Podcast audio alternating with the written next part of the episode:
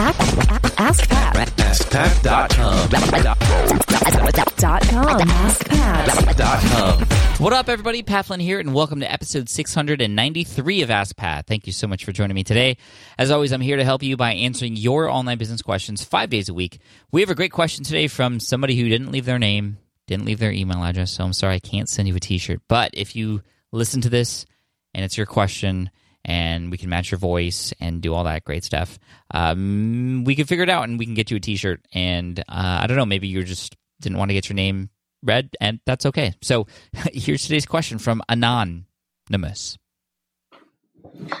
Hi, uh, I have a question for you. Uh, I'm about to start a website where I can link people to other web shops to buy interior design, interior stuff, and I want to know if I can, uh, how I do involve. Do I have to involve the the web shop for a program download, or how does it works?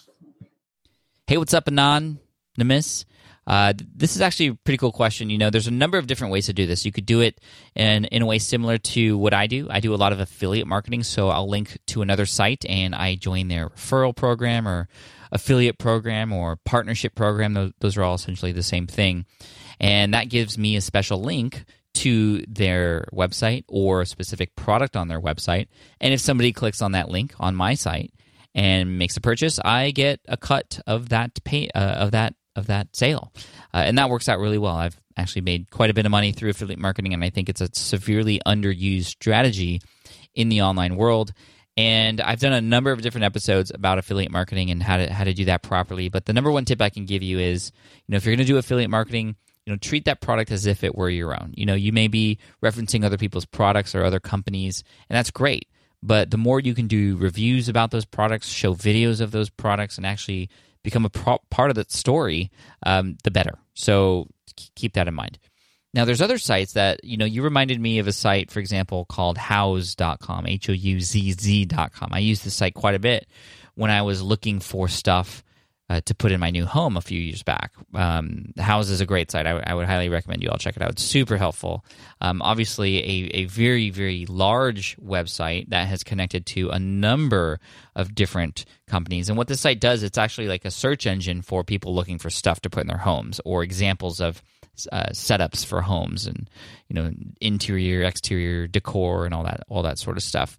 Um, so you know the the cool thing about it is I can search and I can search for you know nightstands or coffee tables and it'll show me all these different kinds and I can favorite them, I can like them, I could share them, but each of them is also for sale on different companies' websites that have been able to post and link up with their uh, with, with an account on Houzz. Now that's all done in a very technical way, and it can be very very intimidating if you were to look at a site like that and be like, "Well, I have to compete with this."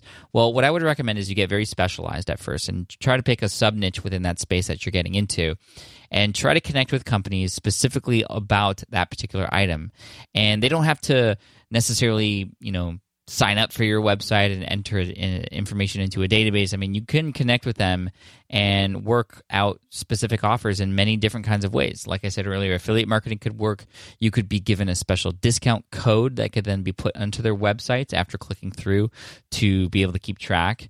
Um, there's a number of different ways to do it, but you know, the more that the the one thing I would recommend though, and just kind of make sure you do, is that you make this useful for your audience, the people who are looking and searching for these things. That's the best thing about Houzz is I go there knowing that I'm looking for stuff that I need and I am searching through it like a search engine. And you can do the same thing with your site, even in that sub niche. You can show people specifically things that they are looking for. And the more useful you can be, the more likely they are to click through. And uh, the the other thing I would say is look at other sites like Houzz that are in your space, whatever it is uh, space that's going to be, and see if you can find ways that they're working with their companies too. And those are actually great companies to start with in terms of reaching out to. And you can say, "Hey, I know that you're uh, you're here and you're hooked up on these websites. I have a website dedicated to this kind of product. I'd love to feature your products there too. Can we work out a similar deal?" And you can go from there. So, Anon, thank you so much for your question, and I hope uh, I get to hear from you at some point in the future because you deserve a shirt. Because everybody who's question gets featured here on the show gets a t-shirt. And so, you know, we'll just keep this one in the bank until later. But until the next episode, thank you so much for listening in. I appreciate it. And please keep asking your questions. And uh, here's a quote to finish off the day by Arianna Huffington. She says, and I truly love this quote. She says, Fearlessness is not the absence of fear, it's the mastery of fear. It's about getting up one more time when we fall down. If you always get up one more time, you're always going to keep going. That last part was me. Anyway, thanks, guys. Appreciate you. And I look forward to serving you in the next episode of Ask Pat. Bye.